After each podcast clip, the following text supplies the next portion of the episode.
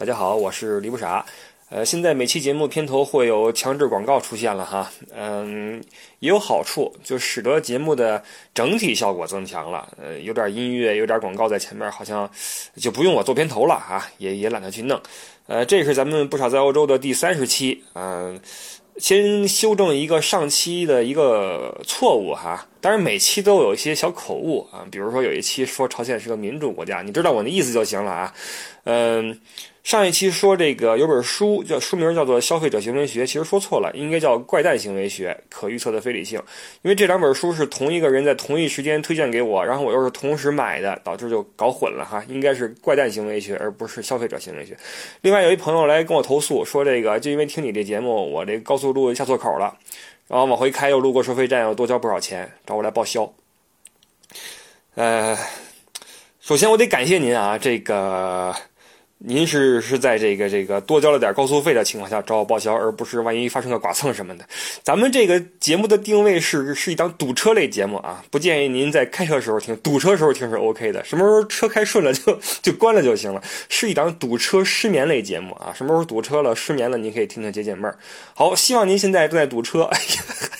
要不就是在失眠啊！好，我们这个这一期的主要想说什么呢？最近有个呃大的热门事件，就是欧洲杯啊，正在踢，踢了有段时间了。呃呃，很多球迷在这个看球啊，整的在中国看球痛苦的就是这个，一是这个中国的国足不行啊，再一个就是看欧洲比赛呢时差又不是很舒服。最近很多人在这个熬夜看球，有个姐们跟我投诉，跟我不是跟我投诉，是抱怨啊，说我这老公天天晚上。不见人啊，凌晨回家，然后怎么怎么着？我说那你怎你怎么办？他说那怎么办呀？就就让他去看吧。我觉得这位女女性朋友十分的大度啊，十分大度。也希望各位的球迷都有这样一个好老婆。呃，看球实际上大部分人是是看个热闹啊，很多人也不是很懂什么技战术，就是一起图开心呗。男的坐一块儿吃花生米、喝酒、聊天儿，女的就看看帅哥什么的。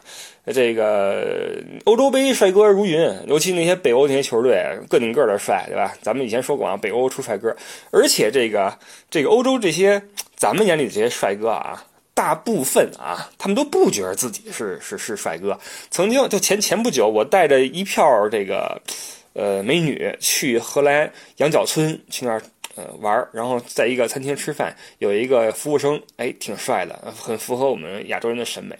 然后我临走，我跟他说，我说，哎，他们，我说这些姑娘觉得你特帅。这哥们儿一点都不吃惊，他说，哎，不知道为什么每次来中国人就跟我这么说，每次来中国人都跟我说，还说还有好多人跟我合影，说他说我要是去中国的话，会不会会不会成为明星啊？我说有可能，有可能，但他们自己都不觉得，你知道吧？但咱们看上去觉得赏心悦目的哈，这个。说到北欧啊，这个这一次欧洲杯有一支这个地理上与北欧十分接近，但是又又经常被人忽视的这么一个国家，他们的球队表现得非常好。呃，在这个预选赛里面淘汰了土耳其和荷兰。土耳其曾经在和中国那那届世界杯里面跟中国分在一个小组啊，当然了是赢中国了，并且在最后得了得了是世界杯第三，淘汰了土耳其和荷兰，然后在这个呃决赛圈的小组赛。踢平匈牙利，踢平葡萄牙，取胜奥地利，最后挺进了淘汰赛，呃，很了不起的一个成就。这个这支队伍就是冰岛队啊，冰岛队一度是欧洲的鱼腩部队，就是谁都瞧不起，而且从来没有进入过大赛。若干年前，世界排名一百三十三位，比国足还要低。当然，这个排名是有一定水分的啊，因为这个是取决于你的，呃，你的国际比赛的这个数量以及这个成绩。当然，这个队伍肯定是比国足要强的啊，尤其是像现在。那在这个几年之内啊，这个冰岛队的国际排名上升了一百多位。上升一百多位，而且在本届的欧洲杯上有如此抢眼的表现，这是怎么整的？咱们来聊聊这个话题，并且从这个球队，咱们看一看欧洲足球是什么样一个现状，然后再看看我国的足球是一个什么样一个一个现状啊！冰岛足球，首先冰岛这国家我们知道，一共人口是三十三点几万。简直就是少的就不行啊！连中国的一个区、一个小小区差不多啊，连连连一个区都比不上，是一个居民区差不多。那这个人少的国家，他办事就容易这什么呢？就是劲儿往一处使，就不用那么麻烦啊，照顾这个照顾那个。就三十多万人，集体有了什么想法，一起就去干。当这个冰岛这个国家。或者说在我们眼里边这个。我们 上一期叫聊聊荷兰这个小村庄，如果荷兰是村庄的话，那简直了，这个这冰岛就是一大队啊。那冰岛这个大队，忽然有一天觉得说，我们应该把这个足球啊往上搞一搞，于是呢，采取了如下一系列的方法。首先建球场，我们知道冰岛那地方，你你你在那个呃地图上看一看啊，地处这个。大洋的中间然后在这个远离陆地的一个小角落，在孤零零的在这个，嗯嗯，这个这个海上面，冰岛，冰岛嘛，这这个这个冰与火之地啊，那地方气候恶劣，每年只有四个月的时间适合户外运动啊，而且这个，嗯，就算你适合户外运动，你外边就是那个什么。什么白垩岩呐，什么玄武岩呀？你在上面踢球，你脚踢不坏，球也坏了，受不了，你知道吗？怎么办呢？我们要去盖一些球场出来。呃，在十五十五年前啊，当时的这个冰岛的一位老国脚啊，这个提起了一个一个一个倡议，就是我们要兴建一些球场出来。于是大肆的建一些室内球场啊，能够因为这个。气候恶劣嘛，又风又雨的，就建一些室内球场，并且在室外球场也是同步的呃跟上。到了二零一五年，一共建成了一百八十个标准的足球场。你你想你要你要知道，一百八十个这数不多，但是对于三十三万人来说，有一百八十个球场，这是很了不起的。你中国有任何一个城市，就是人口。多于三十三万的人的城市能有一百八十个足球场吗？十八个都没有。你看一百八十个，对吧？同时，这些这一百八十个球场全部是免费开放啊，免费开放。所以这十几年来啊，冰岛的足球就发生一个变化，就是从。从健身房一代 转变成了室内足球一代。什么叫健身房一代？就是这个，因为你没有球球场的话，你作为球员，你只好去健身，对吧？我要把我的身体练好一点，那有球训练就只只好放在次要的位置。所以以前的冰岛队的球员身体好，但是呢，人球结合一般。但现在呢，被。从这个室内足球出来的人啊，首先就是技术要好，因为室内很多都是小场子，你知道吧？室内足球场大场比较少。冰岛到现现在全国应该是有九个大的足球场啊，专业球场是九个，室内的小场就多了，你可以踢个半场或怎么样哈，有人工草坪。小场出来的球员技术都特别好，首先就是人扎堆儿，你要过人，你要自己去突分，然后去那个打门。打门的话，门都是比较小的小门，你经常要考虑打一个死角啊，打个穿裆呀，所以技术细腻。冰岛足球在这十几十几年来，技术上有有了这么样一个潜移默化的一个改变，同时专业人才的培训也要抓起来。你不能说人傻踢，对吧？冰岛队，呃，不是冰岛这个国家，从这个抓足球以来哈。在这个专业人才方面的手法是什么呢？开展足球教练员的培训，因为你有好的教练，才有好的球员，这是傻子都知道，对吧？于是开始这个 copy。因为这个比欧洲足球先进嘛，他随便去学别人经验，比如说英国，copy 英国那边的足球那个培训课程，同时缩短课程，减少这个报名的这个这个这个花费，让大吸引大量的足球人口啊，足球足球人才吧，去考这个教练证，然后转变成为足球人口。这个冰冰岛目前一共有全国啊有六百个教练，其中有四百个 B 级证，二百个 A 级证，这个。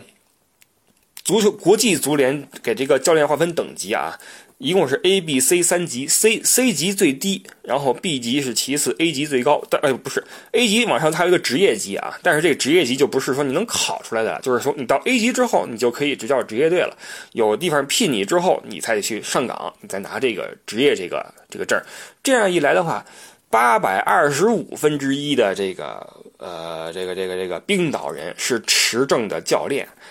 这个比例是很吓人的，在英国是一万一千分之一啊！你我们知道英国足球是很强的，那在中国就更更别说了。那么在这个足球人口方面，你虽然他人少啊，但足球人口占的比例还是比较多的啊，相对来说还是 OK 的。这样的话，全国都是。教练，你想想这是什么水平？因为这教练并不是考只考你这个理论啊，不是说你那个那个看两本书就行了，他也有实践考试的。你必须要去带球啊，去射门啊什么的，是需要你自己去上阵去比划的，你知道吧？不，并不是说你一点都不懂。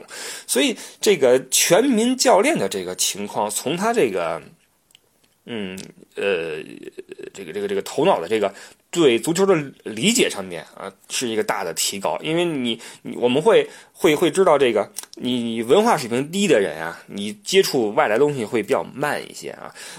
再有一个是从业球员方面啊，这十五年来，在冰岛踢球的人才开始逐渐的成熟。因为冰岛不是破产过一次吗？在若干年前，破产之后。冰岛本国这些俱乐部聘请的外援全都回回去了，因为你付不起工资了。外援肯定是比这个本地球员这个工资要高一点嘛，全都走了。于是自己的这个本土的球员开始站出来挑大梁，一点一点的踢。这样的话，慢慢的从这种这个这个人才的需求国变成了人才的供给国。我们的人才练出来了，我们的人才开始去去往海外海外效力。冰岛国家队。你别看他很多业余的这种所谓的业余球员，什么谁是牙医吧，谁是什么呢？实际上里边有大量的人在英超、苏超、荷甲效力，甚至在中超效力啊，在中国联赛效力。当然，这个并不是什么丢人的事儿。现在中超联赛无比有钱，世界各地的大腕儿什么，连德罗巴都去过，你就知道在中超效力的外援现在都是个顶个的，都是牛人啊，都是牛人。呃，这个在中超踢球这哥们儿叫做古德·约翰逊啊。呃，十五年前发起那个兴建。呃，球场倡议的就是这哥们儿他爸啊，老古德，这是小古德。小古德在中国踢过球，然后也也在这个巴萨踢过球，辗转世界各地，也取得了非常好的成就。他有四个儿子，四个儿子里边三个现在在从事足球工作。呃，有十几岁的，有几岁的啊，在各地的青训营或者什么训练营、人才培训计划里边都在从事的足球工作。这是一个传承。在一九九六年一场比赛中，老古德。被一位年轻球员换换下，换下老古德的正是这位小古德，你就知道这是一个传承，前后三代人啊，三代人爷爷辈的人退役之后开始这个从事足球，然后兴建球场，自己的儿子辗转世界各地踢球，成为国脚，自己的孙子然后还依旧从事这个足球，你就知道为什么说冰岛的足球它。它突然的绽放不是说一个偶然啊，它是一个积累，这是一个积这种传承我们要注意。一会儿我们再讲中国足球的时候，你就知道这个传承的重要性啊。教练，冰岛足球最后请了一个呃前瑞典国家队的主教练，然后又请了一个这个本地的一牙医啊，呃这个这个当然了也是也肯定也踢球，以前也是从事足球的一个一个一个呃相关人员，两个人组成一个教练班子，开始带着这个现在这个冰岛队。这个打呃打入了这个淘汰赛，然后打入了小组赛，小组赛突围，然后现在大放异彩，然后举世瞩目。在这个上一场比赛里边，这个把这个球大力扔进这个对方禁区，并且助攻进球的这个冰岛队队长。他在十五岁以前是个手球选手，他家就是个手手球世家，他哥哥他他爸都是打手球的。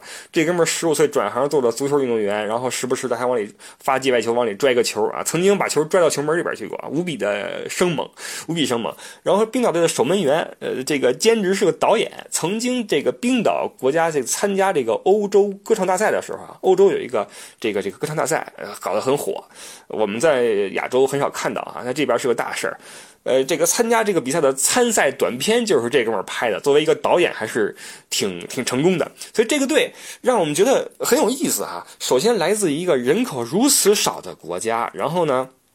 在短期内，这个这个呃水平提升的如此之快，然后这个人员构成又是 这么有意思哈，又是什么牙医教练，又是这个导演大门然后手球队长等等，就让我们觉得这个队伍特别有代表性。那么在这里面，我们就可以看到。这个冰岛以及这个这个欧洲人，他们这个足球啊，已经是一个长期以来一直在运转的一个健康的体系，并不是说蒙出来的成绩啊。这个时候作为对比的话，我们中国足球就就出事了。有人说，我靠，这三十三万人的冰岛挑出了这个二十多个人组成一个队，就进入了这个决赛圈了。中国十四亿人挑不出十一个会踢球的，这句话至少让人说了十年了吧。或者十五年有了吧？十四亿人挑不出十四个会踢球的，这句话对不对啊？这句话对不对？我觉得一会儿我们再下定论。我先给各位讲一个故事。下面我们开始来聊聊中国足球啊。我们对比来说一说。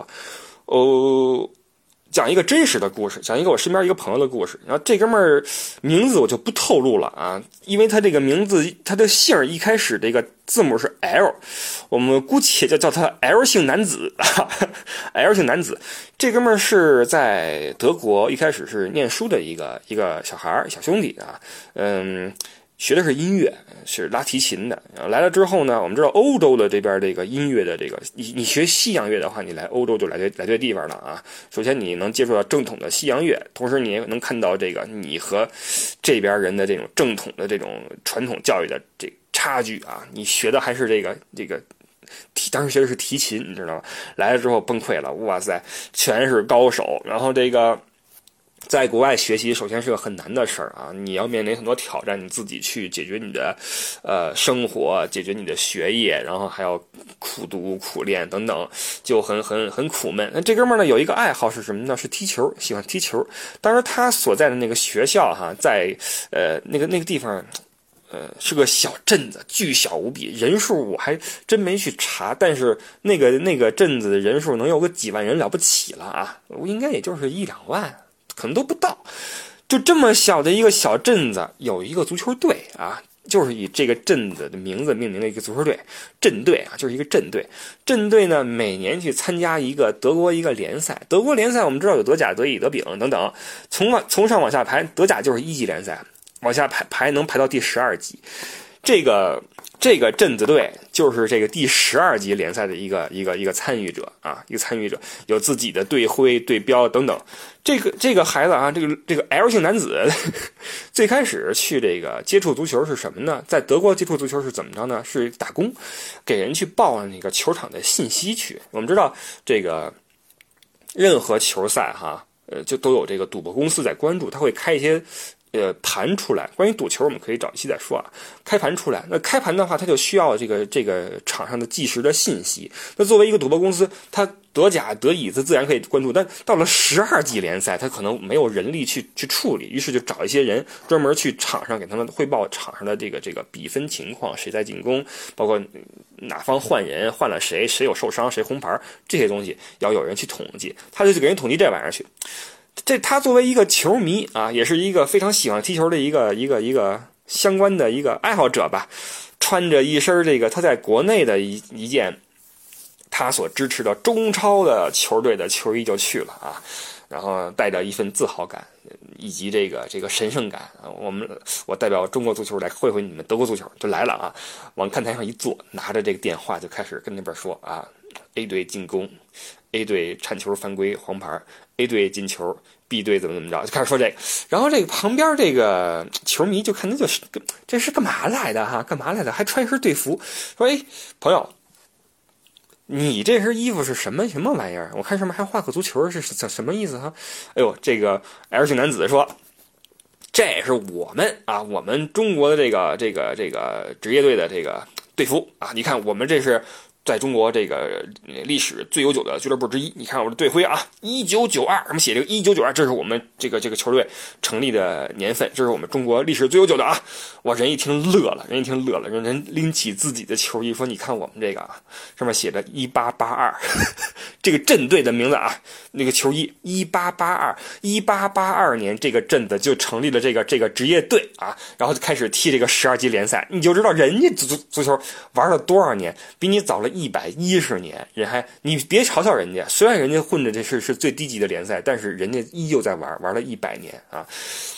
人他这一看就萎了，说哇塞，这这这历历史比不了啊！然后这个一看踢着挺好玩，自己这上上上课也挺烦的，干嘛呢？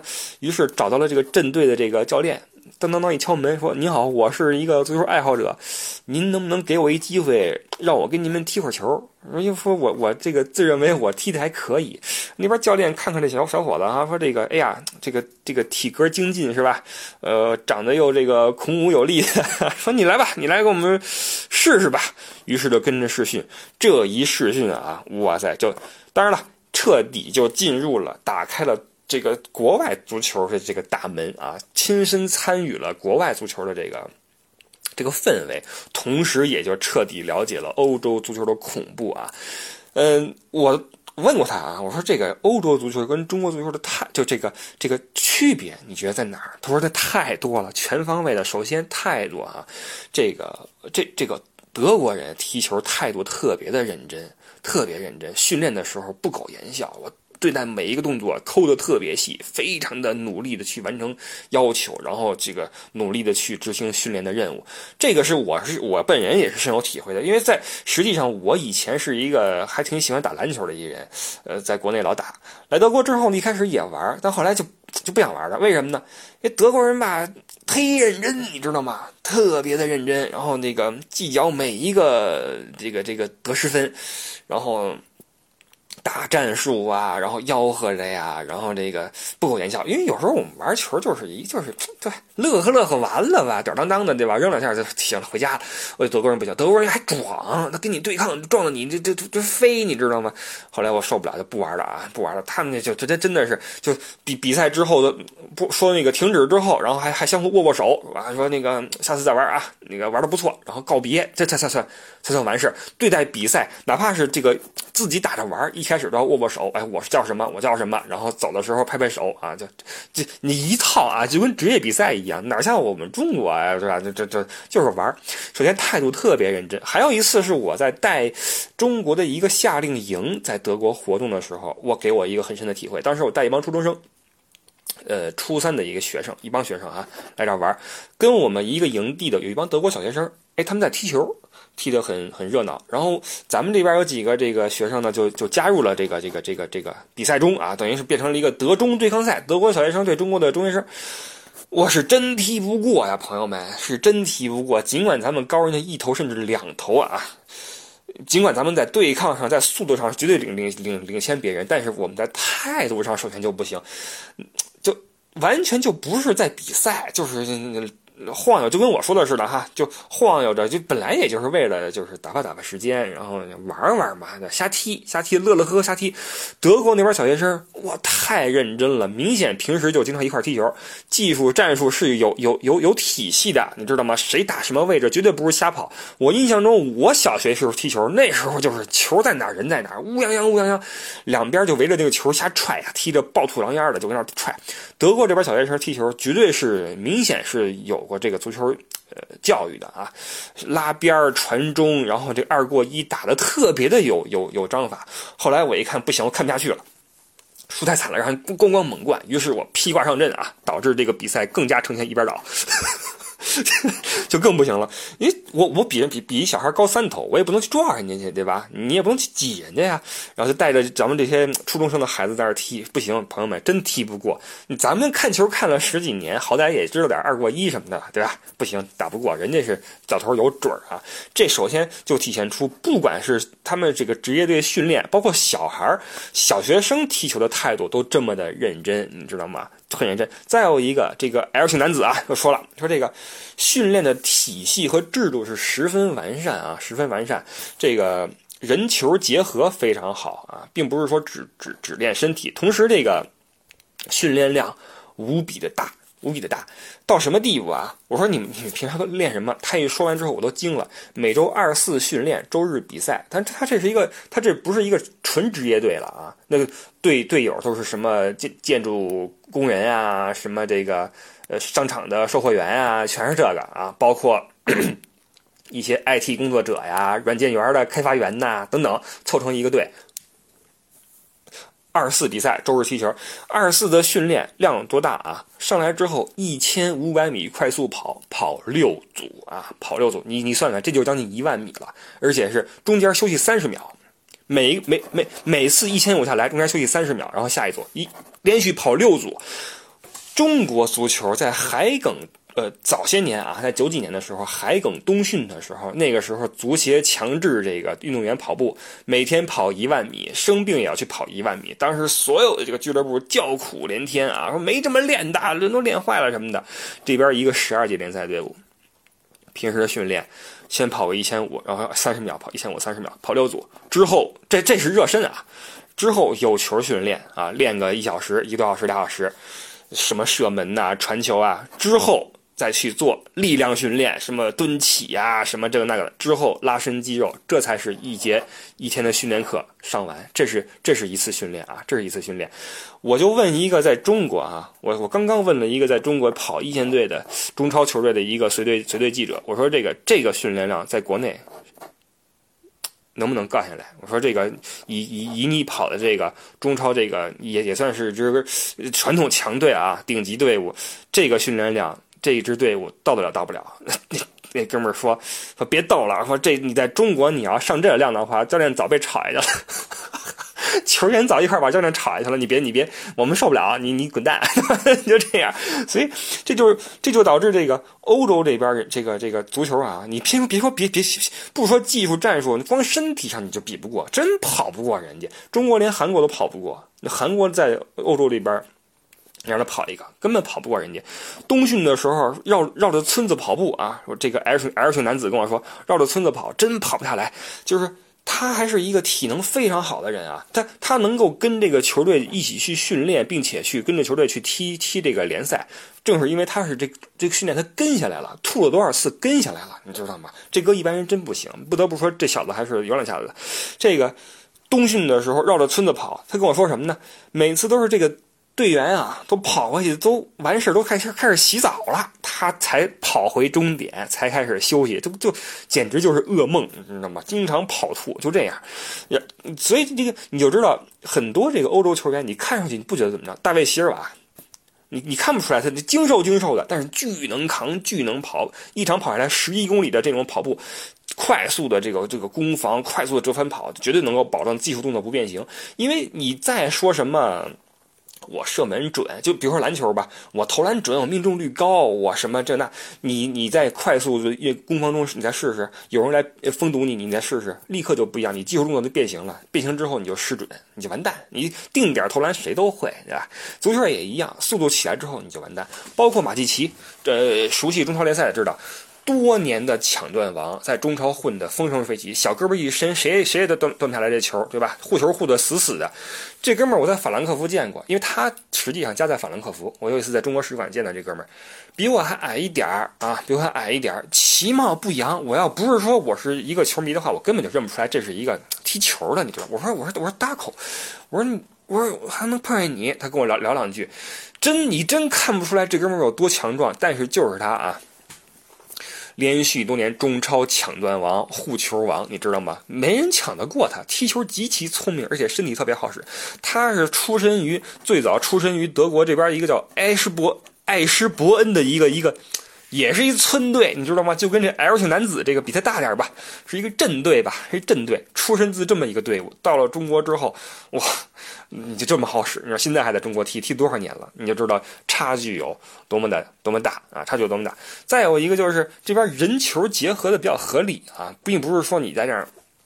傻练力量要怎么着？人球结合的这种这种训练特别多，在中国，呃，曾经这个阿内尔卡呀，什么帕切科呀，在国内带队的时候，他们的训练方法被国内，呃，推崇，说这个特别好，说这个人球结合呀，什么有新意呀，很先进。实际上。这 L 型男子说，他们那个训练内容实际上就跟他们阵队的相相相差无几啊！这就是欧洲的最普遍的、最日常的一种训练内容。但到国内之后，咱们觉得特别科学，特别怎么的，差距非常的明显啊，非常明显。那这个这位男子后来邀请我去看球啊，那个那个踢的还不错。曾经在这个升级战中，这个队首先啊，现在已经连升两级，到了这个十级联赛了。在当时的这个升级战中，这个这位男子还打入了制胜。不是制胜一球，锦上添花的一球，没记错的话啊，表现还非常不错。但后来因为这个这个种种原因，就回国去了啊，回国去发展去了。呃，当然他是有着一个做职业球员的梦想的，因为首先你在德国，你能够在这个球队里边跟下来，对吧？你训练能跟上，而且你经过比较之后，发现这里的足球理念比中国强太多。那为什么我不能凭借我现在的本事，在中国找个队踢踢球试一试呢？对吧？这也是一个。正确的想法，所以这哥们儿回去之后找了一家一个城市的一个乙级队啊，一个我们知道呃中国分中超、中甲、呃中乙啊，找了个乙级队，就像他在德国做的那样，呃噔噔噔敲敲门，然后跟那个教练说说我能不能能不能给我个机会，我跟你这儿试个训，然后怎么怎么样？教练说行，你来来来踢踢看看吧哈，踢踢看看。这一踢才发现中国足球。啊，就是说，这足球和中国足球是两个东西，你知道吗？是两个东西。在中国这边一踢球，他发现哈，首先教练员给他的这个战术部署就很奇怪，你踢边路。那你就在边边路待着啊！你不不论你是上是下，只在边路，你不要说换位，不要交叉，不要去跑动什么什么的，他就很不适应。在德国这边，在场上的大范围的扯动、大范围的换位是你必须要做的。你不这样做的话，你怎么有机会呢？对吧？但在中国，你就在边路活动，你要么就下地传中，要么你就怎么着。无论如何，你不要换位，他就很不适应。虽然在这个分组训练中啊。也是屡有进球，踢的肯定是可以的，对吧？中国足球水平，那他他，对吧？而且在和他在一起踢的啊，也有后来进职业队的队员啊，进包括到这个中超或者去中这个这个这个中甲踢球球员都有，一起在那儿试训。他就无法得到教练的信任，因为他这个踢法，首先这个这个不是很符合教练要求。再有一个，当时也是这个很几几个月之后，几个月没有系统训练，毕竟不是职业球员，几个月没有系统训练，就是最后没有就失去了这个进军职业队的这个机会。他这个不无遗憾的跟我说一句话，非常认真的跟我说啊，他说如果那个教练像德国那个教练一样，因为德国这个教教练非常喜欢他，非常非常喜欢他，这个。而且队内的氛围特别好啊，大家在一起烧烤、吃吃饭，然后一起训练、一起踢球，关系特别好。到了中国之后，觉得人和人之间的关系就很冷漠、很冷淡。他说：“如果这个教练能够像德国那个老教练一样，给我一个机会的话，我相信我很有可能能够成为一名职业球员。”这话我是相信的，他说的非常认真，而且我也我也相信。现在这哥们儿现在就是在中国工作啊，在在怀抱着一腔热血，在不同的领域在在奋斗。那很很遗憾，一个有着足球梦想的，也有着足球呃能力的一个年轻人，就如同呃，我相信还有更多的比他更加有热情、有梦想，并且有水平的人，和他们一样被挡在了足球这个门的外面。这是在我们中国每天都在发生的故事。每天都在发生，这就很很可惜。所以现在我们重新收回这个话题，就是十四亿人为什么找不出十一个会踢球的？有人说这没用，他妈这个垃圾，骂骂这个国足，很多人以骂国足为乐啊，说这一说什么就是国足什么垃圾、蠢，足协什么的。当然你骂足协是对的啊，足协就是垃圾啊。但是你骂从业者的话，我觉得这个，首先我们从业者会踢球的都不再踢球，要么去去当什么。编辑了，做记者了，要么去什么开开开叉车了，你这算怎么回事？要么去念念大学、念念书去做生意去了，怎么着？在国外小球员，你如果踢得好的话，你直接进入这，比如说巴萨青训营或者皇马青训营，你直接就是跟那个俱乐部签约，一步一步带你踢起来。你踢的位置就是你以后成为球员的这个这个位置就不变了，你知道吗？就是慢慢的一个一个一个造星体系，在我国，你首先你，哎，这个。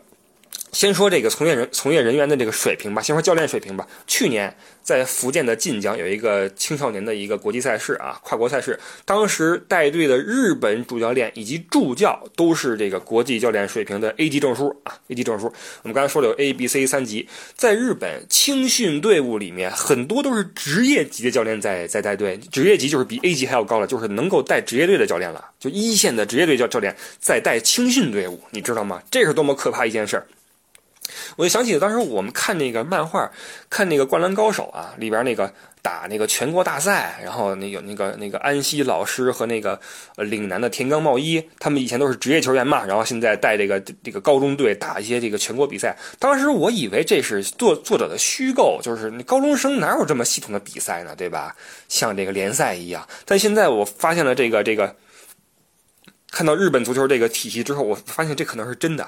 可能真的是高中生就有这种联赛，因为现在连这种青训队伍都有这种职业教练员在带的话，这就太可怕了。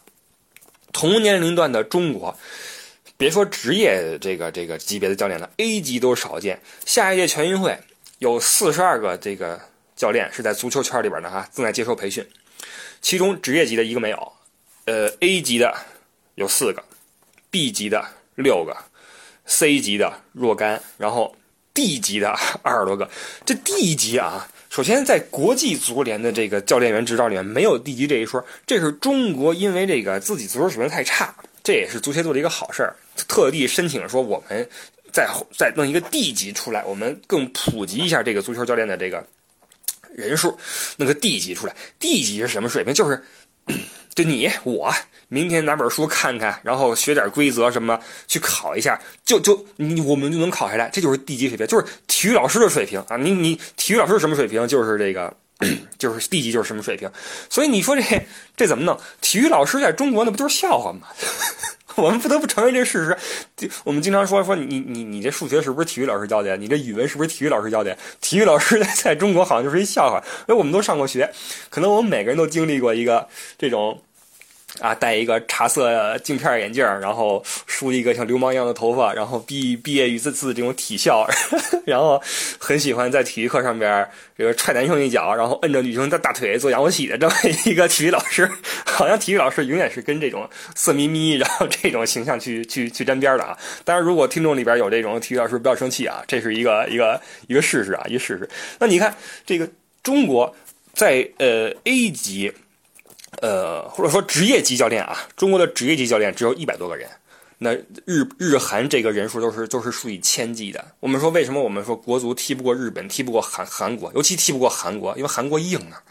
你日本是玩技术的，咱们比日本硬的话，还能欺负欺负人家。韩国是玩铁力的，刨死你，对吧？韩国的职业级教练数以千计，中国有一百个人，你怎么弄？你你你你你比不了，带队的教练都差这么远，你说能带出什么人来？对吧？现在这个现在这个中超联赛里面，很多带队的这个这个这个这个教练，都是当年那批球员啊，什么李铁出来了，还有谁苏茂贞出来了吧？都是当年那批球员，现在出来开始当教练。再往前没有了，再往前，中国最强国家队那一届带队的是戚务生。你想这能带哪儿去？能带哪儿去？对吧？教练员就不行。再有一个，这个球员选拔上面也不行啊。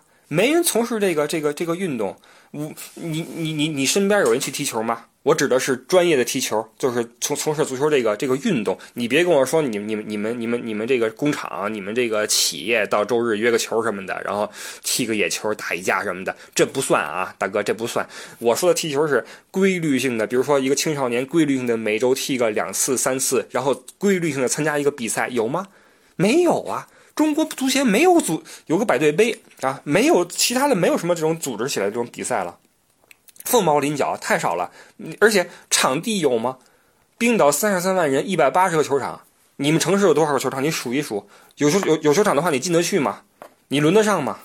那场地里边有草吗？我问你，有草吗？你铲球都铲不了，你能？你说你差多远？首先没有没有这个球员去踢球。嗯，那中国足球的名声这么臭，家长们谁敢送孩子去踢球？谁敢送孩子去吃足球这碗饭去？那不疯了吗？对吧？那不疯了吗？你要有小孩，你敢你敢这么干吗？当然以后不说啊，你就说前几年，如果前几年你是个家长，你家小孩喜欢踢球，你能送他去踢球去吗？你敢吗？你肯定不敢。所以从教练到球员，教练水平不行，球员也没有啊。像现在这种八七八八年的这种年龄段的这个球员，招不上来。现当年的这个这个，我们说这个。中国联赛啊，曾经火过，从九五年到九八年那三年吧，最火的时候。为什么呢？当时那一批球员都是体校出身，有着强烈的这种呃，这个这个这个这个这个地域特色，因为都是地地地地地方的嘛。体校培养人都是一个这个教练，然后去各个学校去选苗子去啊。我曾经有一朋友，因为那个放学之后跟人比着扔扔石子儿，然后被体校选中去扔标枪去了，你知道吗？都是这么选出来的这种这种人才。当时的那些小孩踢球什么地步？在体校踢完之后还想踢，天都黑了，在胡同里边拿砖头马俩门，借着路灯在那踢，一踢踢一晚上，本着足球的这种这种热爱生踢出来的。现在的小孩还行吗？还行吗？现在是有足校，现在是有足校，小孩玩的 PS，玩的 Game Boy，对吧？上着网，我心思就没有全在足球上。当时那批人小时候也没得玩，那时候。条件多差呀，对吧？没什么可玩，就踢球。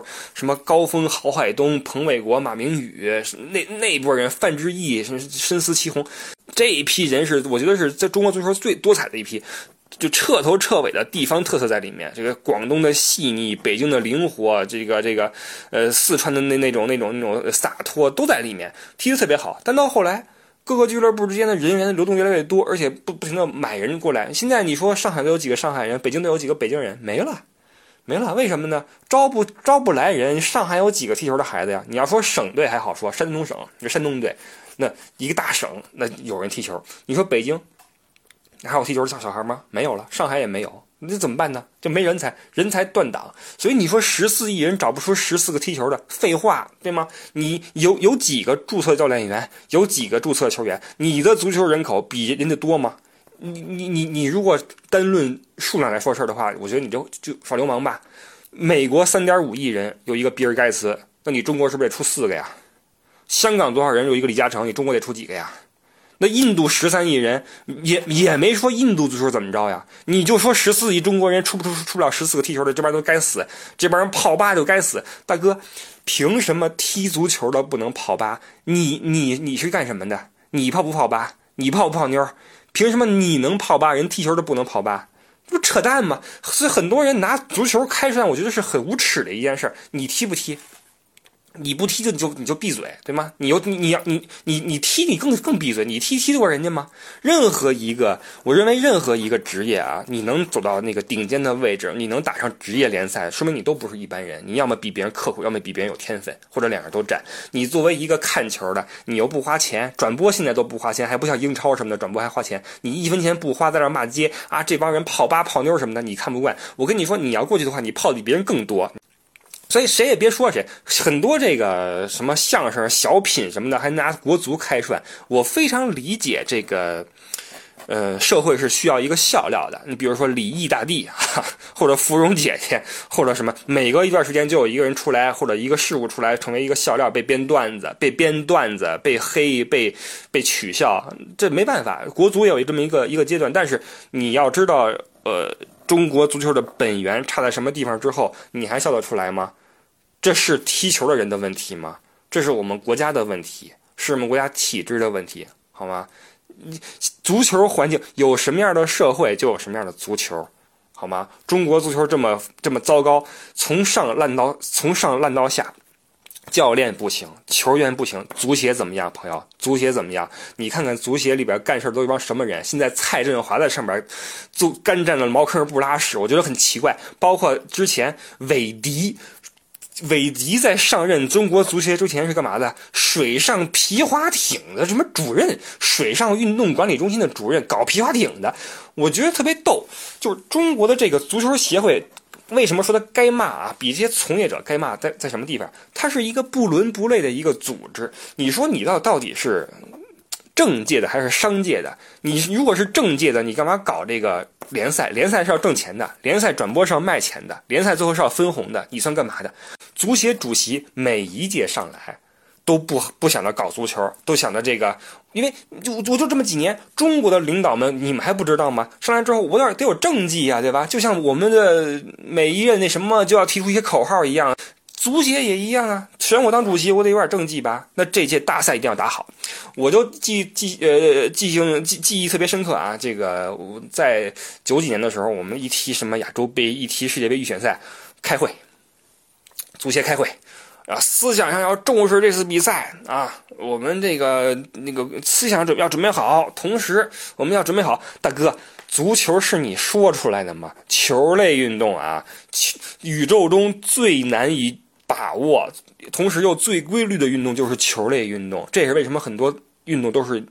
以球为一个中心，比如说台球、篮球、足球，因为球类运动最规律，同时又最难以把握，对吧？但是羽毛球什么不算啊？那这球，尤其是那种参与人数一多，你更加难以控制。足球是一个很深奥的运动，并不是只是十一个人踢来踢去，朋友，从。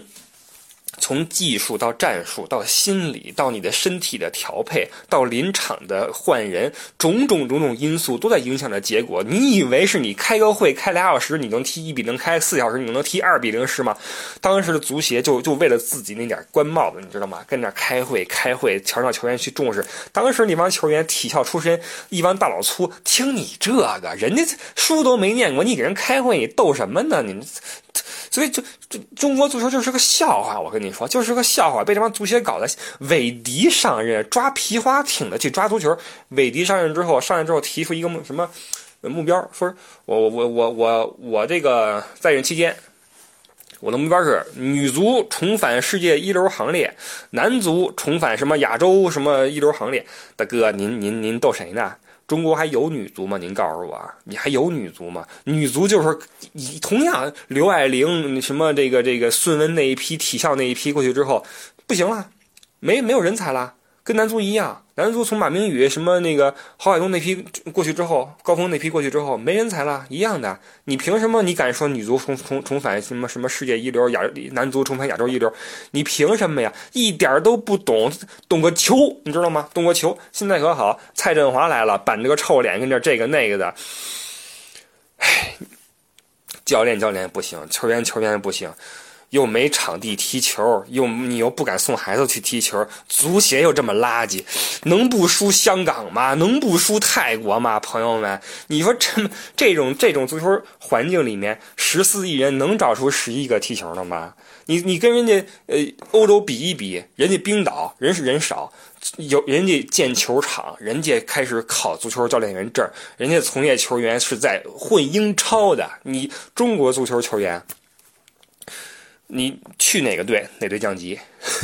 真的，你很你中中中国球员，你混得最好的是孙继海吧？包括什么范志毅、什么邵佳一，都是我们顶级的球员。出去之后队伍降级，出去之后降级啊！你就就是这种下场，没有一个能在国外混得非常成功的都没有。你怎么办？包括现在的张稀哲。来德国去沃尔夫斯堡，张稀哲在中国是顶尖的球员了，在新生代里面到了这边之后发现不行，你速率跟不上。张稀哲的技这个技术已经非常非常好了，到这边之后发现不行，训练都跟不下来，这个速率太快跟不上。到这边之后坐穿这个这个替补席，最后又灰溜溜回回到国内去，出来之后知道了差距，就是这么这么个差距。所以，嗯，怎么说呢？我们之前说到这个冰岛足球的传承啊，老老老这个古德约翰逊，包括他的小古德约翰逊，包括孙子辈的古德约翰逊，现在这个郝海东的儿子出来了，郝润泽在踢球，这个球员的下一代也开始在踢球，这也是一个好的呃信号吧。包括我们的联赛，在这个花重金在买买顶级球员，在这个。买买冠军，对吧？我们这个砸钱，我我我砸出一个国家队出来，我踢你们这些其他队，我拿冠军。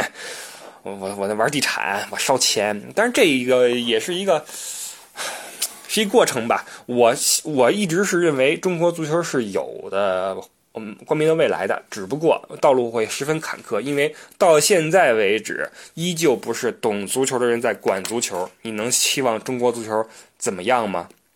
对吧？所以说，欧洲足球甩中国足球几条街，这都不是说甩几条长安街的问题，这还存这这都都处在一个不同的纪元，处在不同的宇宙空间，你知道吗？你全方位的呀，朋友们，你从任何一个角度去分析，都是 都差的十万八千里。人家，但是话说回来啊，我们应该给中国足球时间，为什么呢？